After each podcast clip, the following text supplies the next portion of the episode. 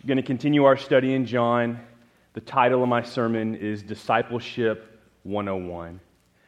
I think this is going to be a very clear, a very basic sermon, a very basic teaching, but it's one that we need to be reminded of as believers. What does it mean to be a follower of Jesus? What does it mean to make disciples? What are we called to do? What does that entail? Again, that is our job as a church, amen? To make disciples. So the big idea is this Discipleship begins with hearing the word. It has to be heard before we can respond to it, is true? So discipleship begins with hearing the word and following the Savior. That is the response and results in a desire to declare the Savior to others. Okay, so again, discipleship begins with the word, hearing the word, and following the Savior and results in a desire to declare the Savior to others. Now, someone asked you, it's a hypothetical, but if someone asked you, hey, listen, what is the purpose of the church? What would you say? Maybe a friend, a coworker, a neighbor, they know you go to church, they, they watch you across the street, you, you, you, you hurry out the door, you're running late, but you're, you're dressed up nice, and uh, your kids are in the car, you got your coffee mugs, and it's every Sunday. And maybe your neighbor's new to the area, and they're wondering, like, what do you guys do? Like, why, why do you do that? Obviously, it's a priority because every week you're, you're gathering, you're going. What's up? What's the purpose of the church? What would you say to that? Now, I'm sure we'd get all kinds of answers, but I'm, I'm confident that if members of Keltys were asked that question, this would be the primary answer shared. What's the purpose of the church, you ask? To make disciples of Jesus Christ for the glory of God. To make disciples of Jesus Christ for the glory of God. And hopefully, we would take that person to the Great Commission text in Matthew 28 18 to 20, where Jesus says, Go and make disciples. Amen? And He's with us. And why do we do it? We do it for His glory. So the, the church, very simply, is called to make disciples. And that is what our passage is all about.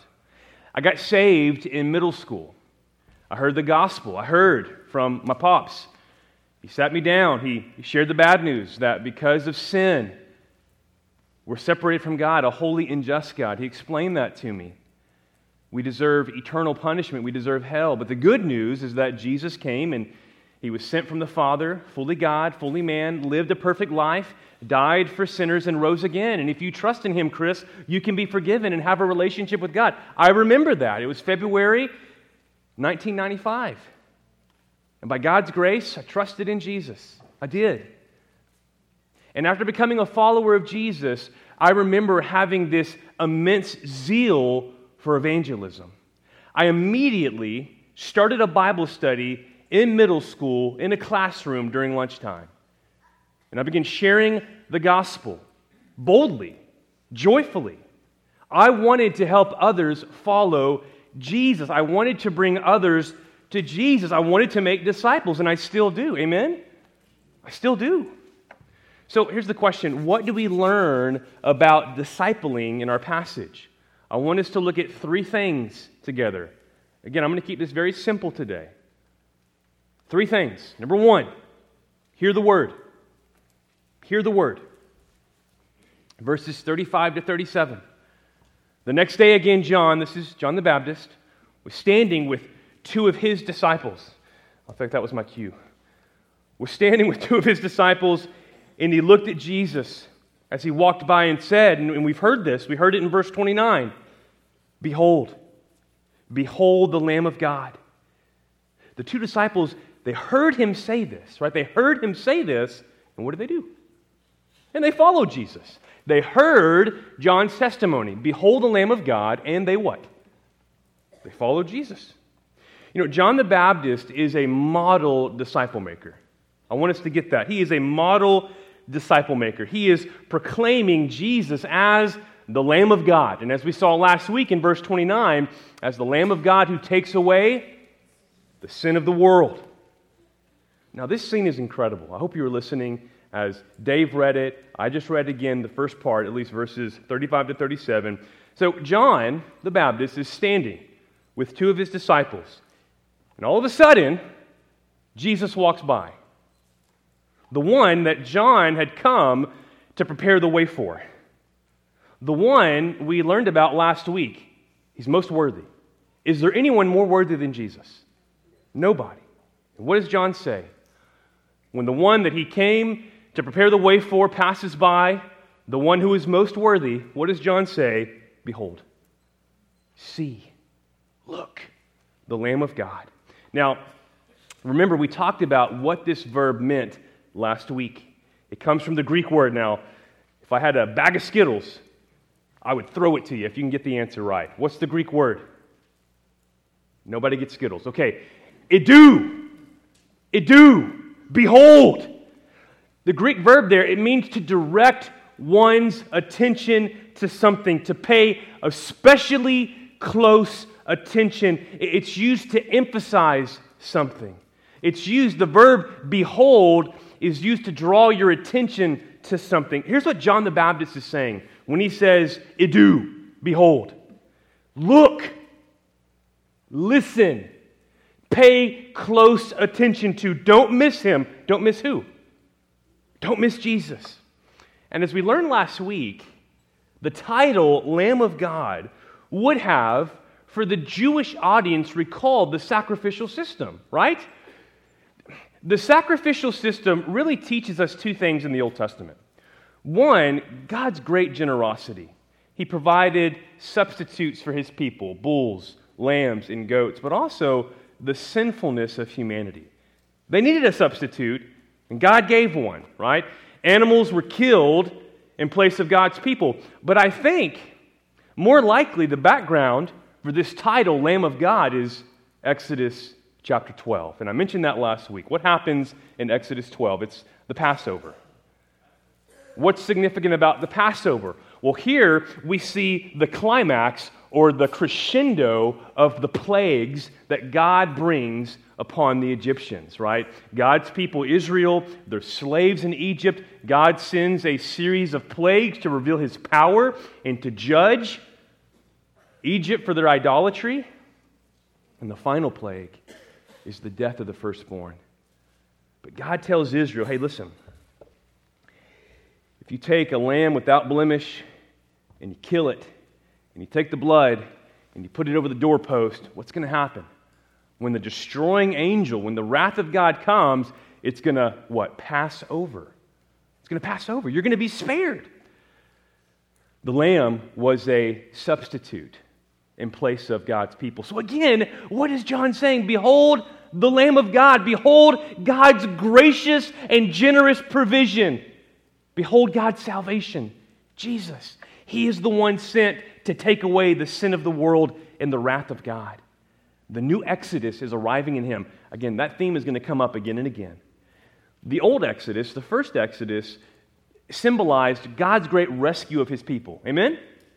He rescues them out of slavery through a series of plagues, miracles, parting of the Red Sea. Isaiah talks about a new Exodus to come, a greater deliverance. So, again, this language of Lamb of God, it means what? The greater exodus has arrived. And it's arrived in who? It's arrived in Jesus. Now, two of John's disciples are standing by, and they hear, listen, they hear John's pronouncement regarding Jesus. Now, again, why is the first point is hear the word. Why is hearing the word, God's truth, so important? And what does it reveal? First, why is it important? Why? Why is it important that we hear God's word? Why does that matter? Why is that important? Recall Romans 10:14. We should all know this. Romans 10:14. And if you don't know it, it's okay. I'm glad you're going to hear it today for the first time. How then, Paul writes, will they call on him in whom they have not believed? And how are they to believe in him of whom they have never heard? And how are they to hear without someone preaching? You can't receive and believe what you don't know, what you haven't heard. Is true? You can't know, you can't believe what you haven't heard. Imagine who's in school right now, and you can be grad school, middle school, elementary school, homeschool, public school. Who's in school? A lot of us are in school. We understand school.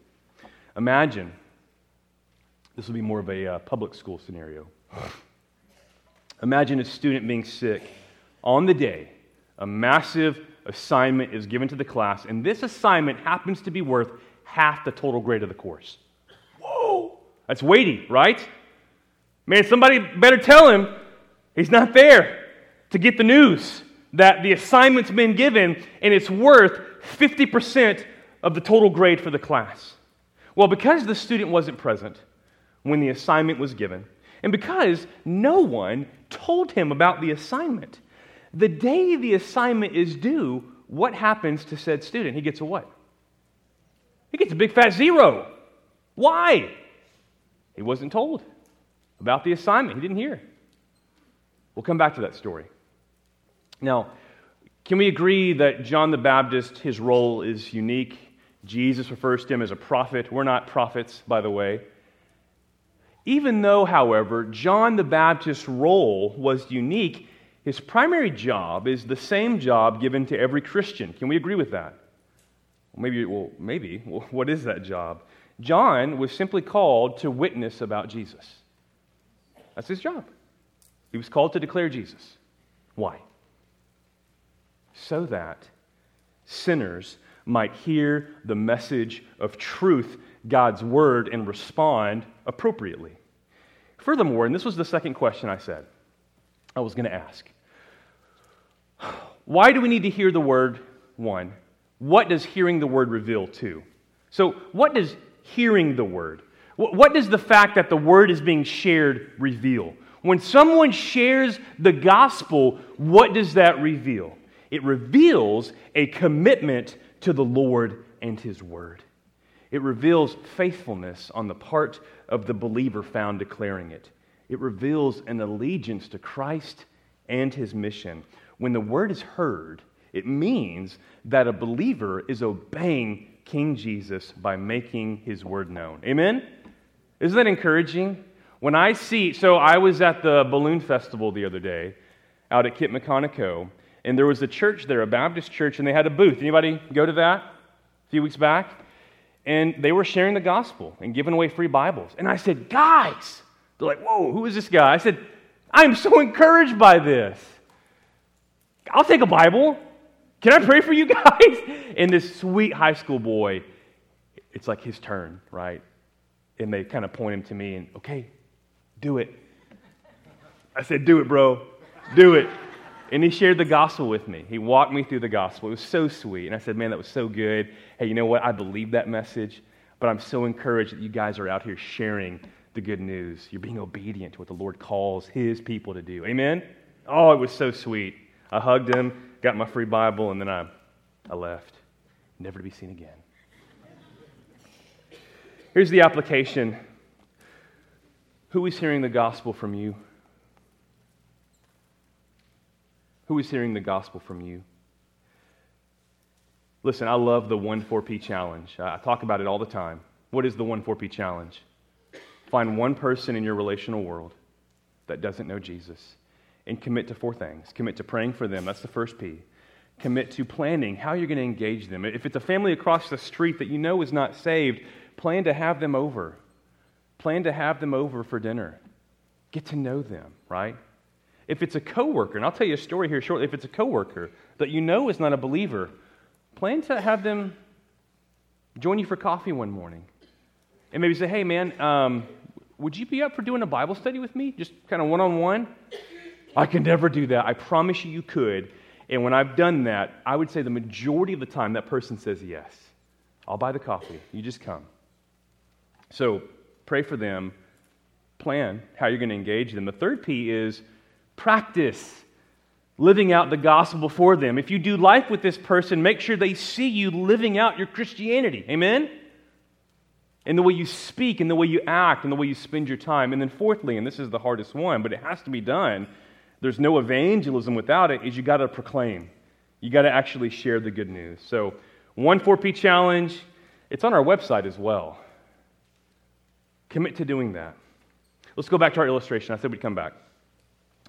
Imagine, oh, this is where it gets uh, This is where it gets tough, the story. It takes a twist, a turn. You ready? Imagine, imagine knowing that your best friend was in that class, present that day the assignment was given. What? And they didn't tell you. They never told you about the assignment. You would be devastated. You'd be angry. Wouldn't you be? I would be. That's important news. This assignment was worth half your grade. And your best friend didn't take the time to share, to tell with you the importance of this assignment. And yet, there is more dire news that needs to be reported and shared. Can you imagine? Can you imagine your friends and family on the final day saying, Why didn't you tell me? Why didn't you tell me about Jesus? Why didn't you tell me? Who are you sharing the gospel with? Have your unsaved friends and family members and coworkers and classmates and teammates and neighbors heard the gospel news, the good news about the life, death, and resurrection of Jesus Christ for sinners from you? Have they heard it from you? Well, that brings us to number two. What is the appropriate response to this message? Number two, you follow the Savior. Amen? You follow the Savior. If you've heard the good news, what do I do? You follow Christ.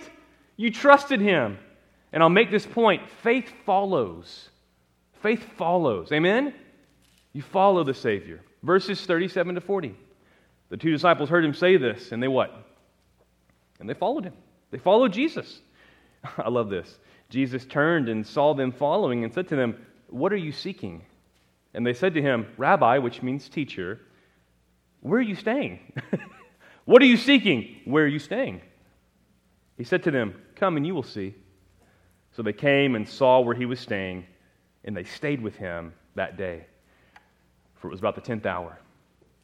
One of the two who heard John speak and followed Jesus was Andrew, Simon Peter's brother. All right, so we're told that these disciples of John, upon hearing the message about Jesus, did what?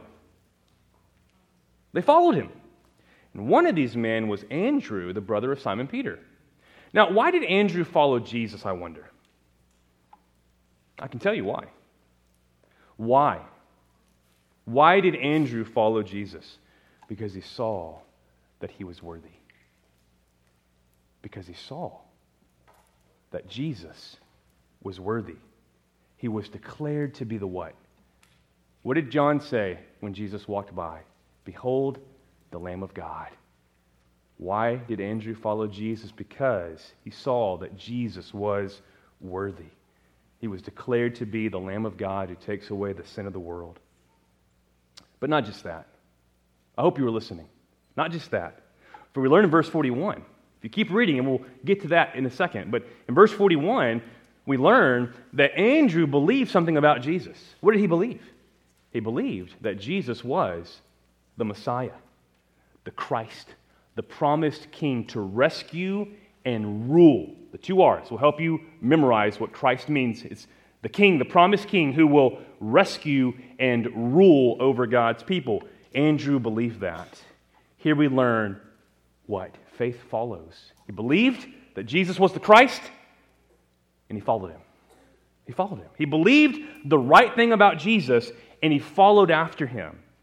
His faith in Jesus as Messiah led him to follow after Jesus. What do we learn about following Jesus in our passage?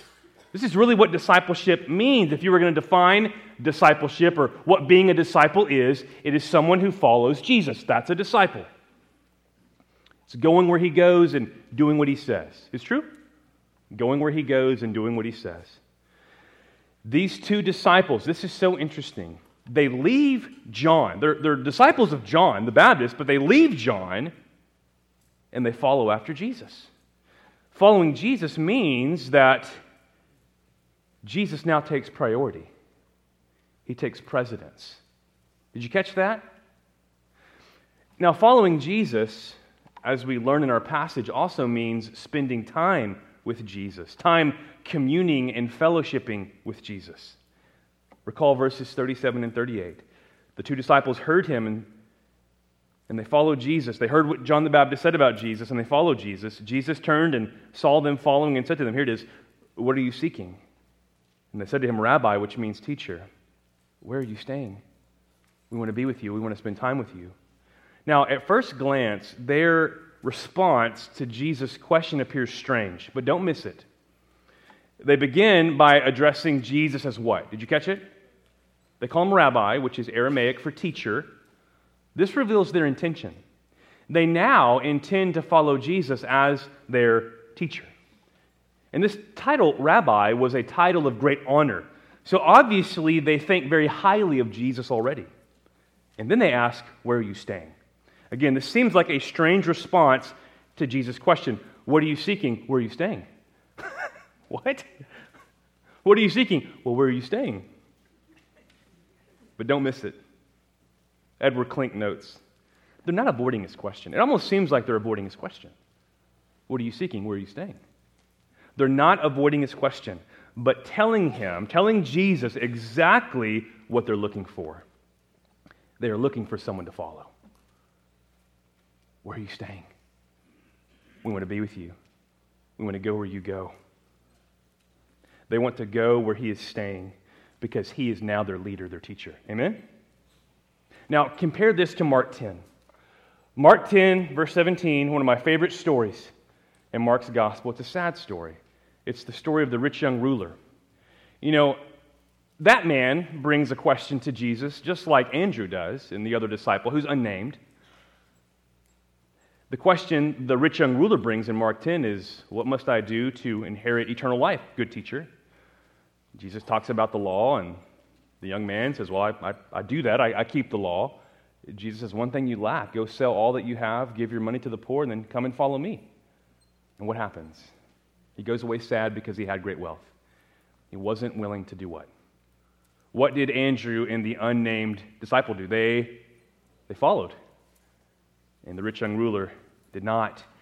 So, in both stories, a question is brought to Jesus, but Jesus is followed in only one of the stories. Where are you? Are you willing to give up everything to follow Jesus?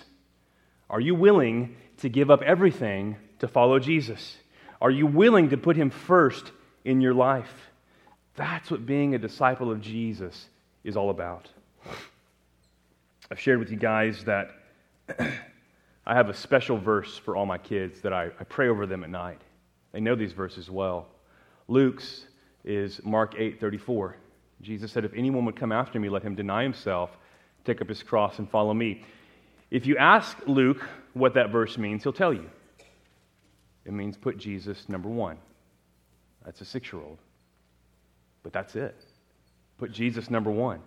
That is what Jesus demands of us, that he be number one. Amen? And again, as we learned last week, he's worthy. Why follow him? He's worthy.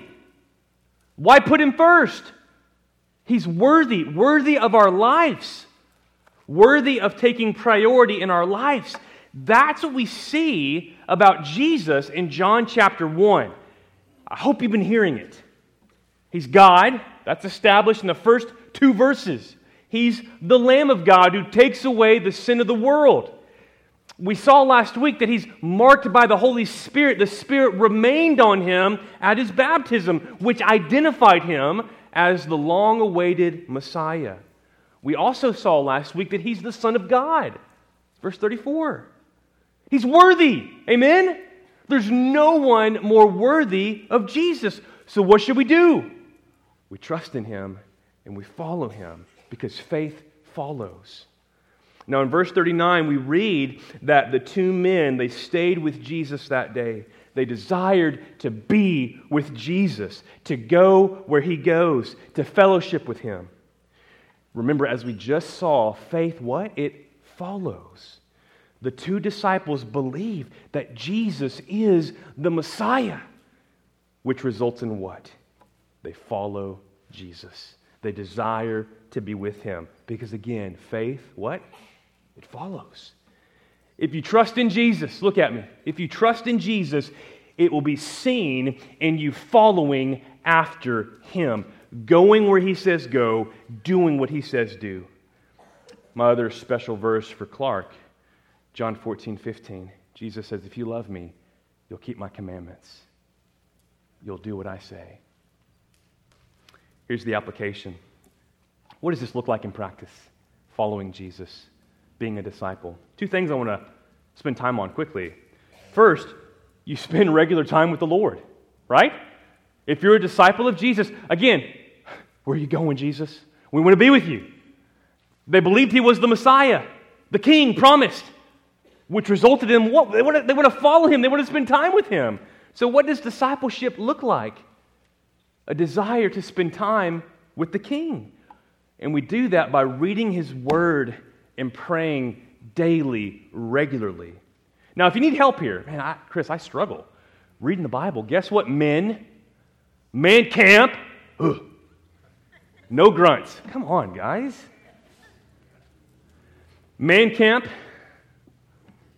October 21st, coming up. It's a few weeks away. Guess what we're going to be talking about? Yes, we'll eat some wild game. That'll be great. We'll give away books. We're going to be in the Word talking about why read this book? What is it? Why read it? And then how to read it.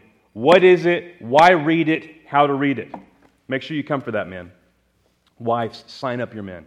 Do it. Don't even tell them. Just drop them off. Next, I would say find a Bible reading plan. Brother Aaron put several in the book nook when you walk in, or actually before you walk in, the stand to the right, you're going to see at the bottom several Bible reading plans. Get started today.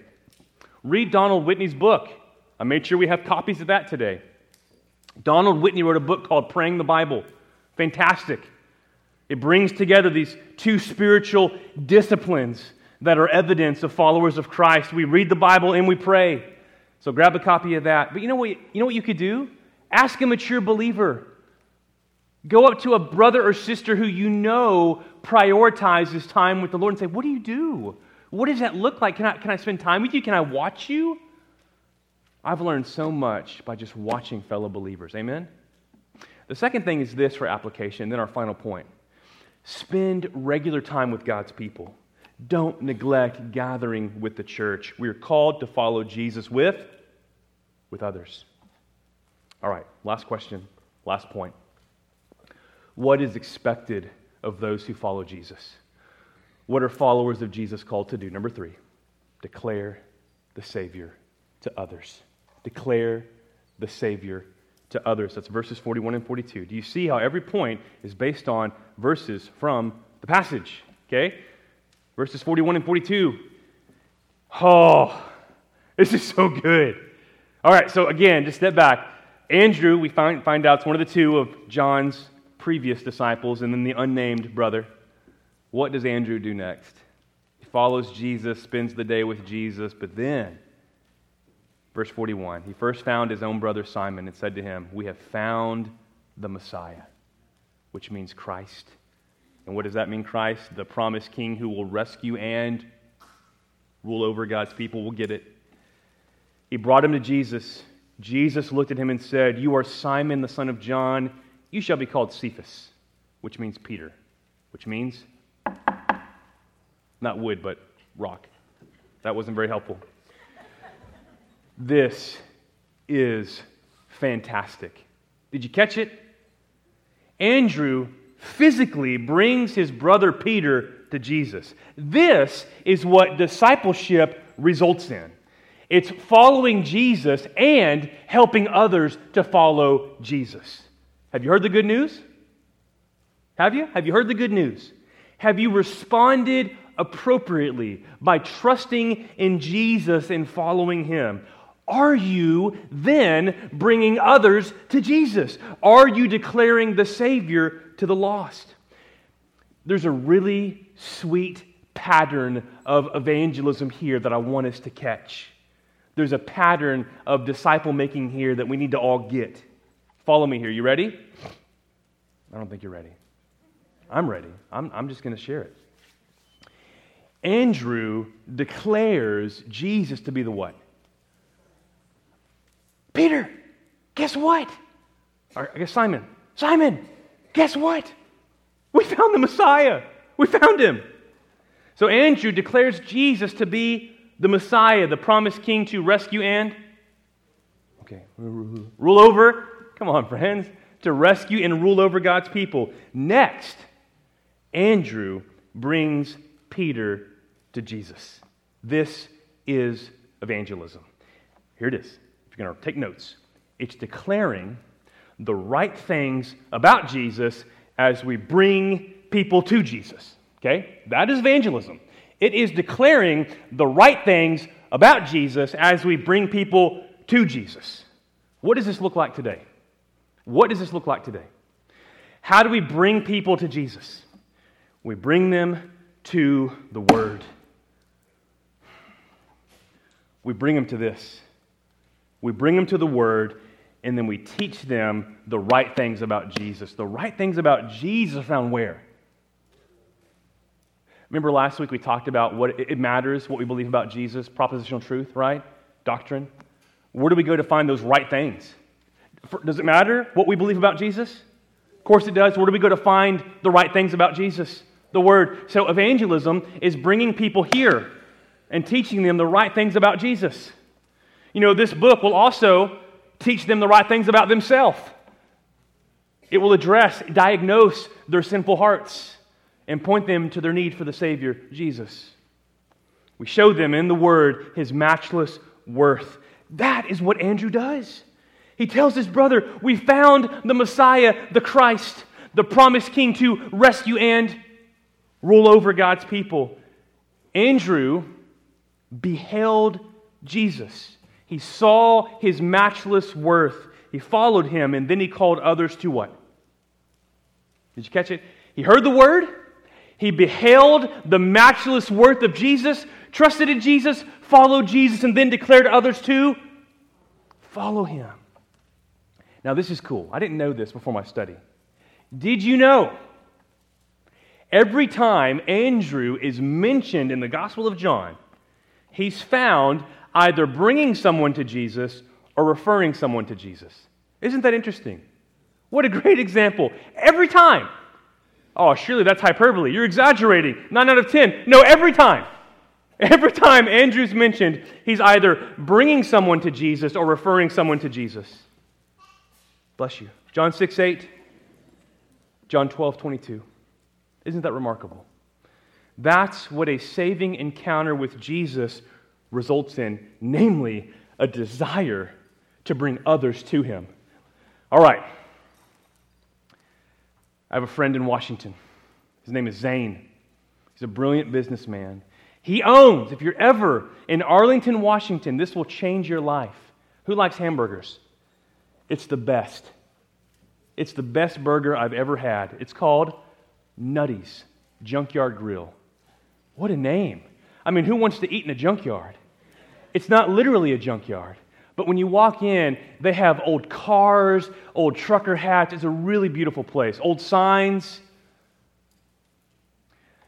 That was our hangout place. I discipled men there. I took my family there. It's a great family establishment, closed on Sundays. But him and his brother, not believers. And so one Saturday, I said, Zane, I want to hang out, man. Let me grab you breakfast this week. If you're ever in Arlington, Washington, not only would you want to go to Nutty's Junkyard Grill, but for breakfast, you would go to the Stilly Diner. Amazing. So I said, hey, let's meet at the Stilly Diner. We grabbed breakfast, and I took that breakfast hour to walk Zane through the gospel. I had my Bible, and I brought him to the Word to show him what Jesus is like. And he was interested. And I said, hey, man, what are you doing next week? Let's do it again. And that turned into like four or five months. We worked through Mark. We worked through Ephesians. Why? Why?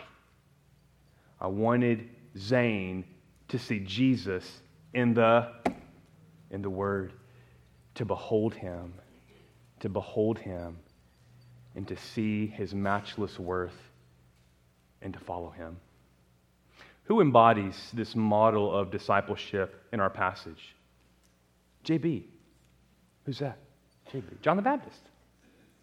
John the Baptist.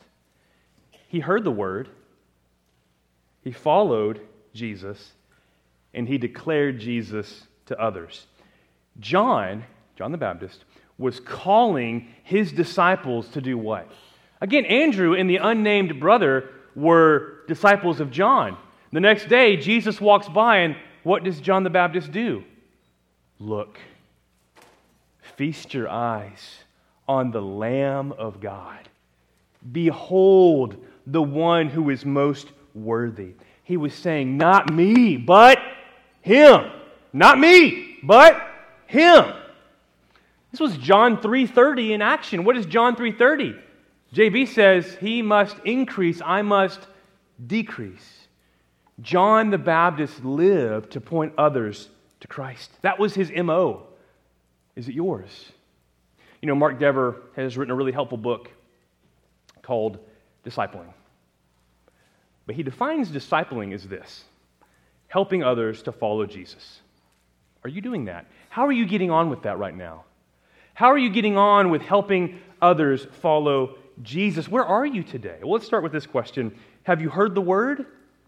First, have you heard the word, the good news? The bad news is I, we're sinners. We've all sinned. Every single one of us. That is our great common denominator. We've all sinned against a holy God, and because of that, we deserve hell forever. Oh, Chris, really? Yes. Listen, Jonathan Edwards said it best. He said, Sin against an eternal God deserves eternal punishment. And I would say amen to that. That was J. Ed, not me, Jonathan Edwards. We've all sinned. The good news is this Christ came He came in love. And he laid his life down for sinners like us. He lived a perfect life. We owe God a debt we cannot pay. We owe him a perfect life because he's a perfect God. He's holy, we're not. How can we be in his presence? Jesus came and he lived for us. He lived the life we couldn't live. He perfectly obeyed God's law, and then he died for us on the cross, taking the punishment we deserve. Have you heard that word? And guess what? Three days later, he was raised, which means that what he did on the cross worked. Have you heard that word? If so, how have you responded? Have you trusted in Jesus as Savior and Lord? And are you following Him as Lord? Next, if you've trusted in Jesus, amen, and you're following Jesus as Lord and King, then what should you be doing? What should you be doing? Helping others follow Him. You know, this is helpful, okay? I've done this for years now. Something helpful here is to talk about and pray about those you're sharing the gospel with with fellow believers. In your home group, take time to pray for those you're evangelizing. If you're in a one on one Bible study, talk about, hey man, I'm, I'm trying to share the gospel with Jenny at work. She's lost, she's broken, she needs Jesus. I'm praying for her and I'm, I'm praying for boldness. Man, John, we work construction together. He is a wild man. He is so lost. But you know what? He's a good dad and he pays his taxes and he thinks, I don't need God, I'm good. He doesn't know he needs Jesus. Will you pray for me as I, tomorrow's the day, we're having lunch. I, I told him I wanted to have a, a conversation with him. He's been asking questions. So what I'm saying is, talk about these people. No, not gossipy, but say, hey, listen, I'm, you don't have to say their name, but I'm, I'm sharing the gospel with a coworker or a classmate. Pray for me. And when you gather at home group or in a one on one Bible study, ask that person, hey, how's that going? I've been praying for so and so. I've been praying for Lord to give you opportunity in boldness, the right words. And then, by God's grace, if and when they receive the good news, man, celebrate that with your life group. Celebrate that with your Christian friend. And I promise you, watch, it will motivate and inspire others to join in that work of evangelism. Amen? I want to highlight one more thing in our passage. And it's found in our final verse. Oh, man. Are you ready for this? You're like, I don't know what it is. Verse 42. He brought him to Jesus, right? Who brought who? Andrew brought his brother to Jesus, Simon. And Jesus looked at him and said, You are Simon, the son of John. You shall be called Cephas, which means Peter. I don't know about you, but if someone said, Hey, you're Chris, son of Bill. But now I'm going to call you Terrence. what? That ain't my name. Call me Terrence. That's strange, right? I mean, what's Jesus up to here? Jesus changes Simon's name to Peter. This was prophetic. Listen, this was prophetic. This was Jesus' way of saying, You're not like this now, Peter. You're not a rock. That's what Peter means, rock. You're not a rock. but my intention is to make you this in the future as a result of my saving work in the giving of the Spirit, and my plan will not be thwarted. Oh! Those who trust in Jesus now and follow him now get a new name. Amen? You get a new name, you get a new identity. Those Jesus calls to himself, he transforms. Discipleship, following Jesus, results in a new identity. Rest in that new identity and live out of that new identity. Because in Christ and through his power, you can. You know, D.A. Carson, I love me some D.A. Carson. He writes, Jesus so calls them that he makes them what he calls them to be. Jesus so calls them that he makes them what he calls them to be. Recall 2 Corinthians 5:17. Paul says, "Therefore if anyone is in Christ, what? Kainekatesis. He is a new creation. The old has passed away, behold the new has come." I love Galatians 2:20. Paul writes, "I've been crucified with Christ. It's no longer I who live, but Christ who lives within me. In the life I now live in the flesh, I live by faith in the Son of God who loved me and gave himself for me. Again, discipleship involves a new identity. No longer enemies, but sons and daughters of the King. Remember what we learned earlier in John's Gospel in John 1:12. But to all who did receive him, who believed in his name, he gave the right to become what? Children of God. If you believed in Jesus, guess what you are now? Not an enemy of God, but a child of God. Let's review. Discipleship involves hearing the good news about Jesus, trusting in and following Jesus, and then declaring Jesus to others so that more and more people can follow Jesus. Hear, follow, and declare. That is it. Hear, follow, and declare. Hear, follow, and declare. I hope you got that. Why? Why? Why? You'd be right in saying, because the king said so? Yes, that's a great answer. But why? Why? Why do this? Let me end here. More, get this. More followers of Jesus means more worshipers of Jesus, which means more glory, praise, and honor to Jesus. You get it? Why make disciples? Why help others follow Jesus? Because more followers of Jesus means more worshipers of Jesus, which means more glory, honor, and praise given to Jesus. We make disciples for the glory of King Jesus. Again, he is what? He is he's worthy. Behold the King and believe. And if you believe, follow the King, because faith follows. And if you follow the King, help others to follow the King by bringing them to who? Bring them to Jesus. Let's pray. Father, we're grateful for your word, this word, this reminder of discipleship, making disciples, the importance of this work. Father, I think if we if we were to summarize your word, we might say something like this that you are from Genesis to Revelation a God of mission a God who relentlessly pursues a people for salvation and relationship with you and for your glory. I'm so thankful that for those you save, those you call out of darkness into light, you call us to be a part of that mission, to go and make disciples. Father, help us to put away our fears, to put away our worries, to not fear man, but if we say we're followers of Jesus, I pray that we would be committed as a church body to this mission of helping others follow Jesus by declaring to them the matchless worth of Jesus. He is the Lamb of God, He is the Son of God. Father, give us opportunity this week to tell people the good news of Jesus and to call many to leave their sin and follow Jesus because He's worthy. Grow your church for your glory through the Great Commission. And all God's people said, in the mighty name of Jesus, amen. Amen.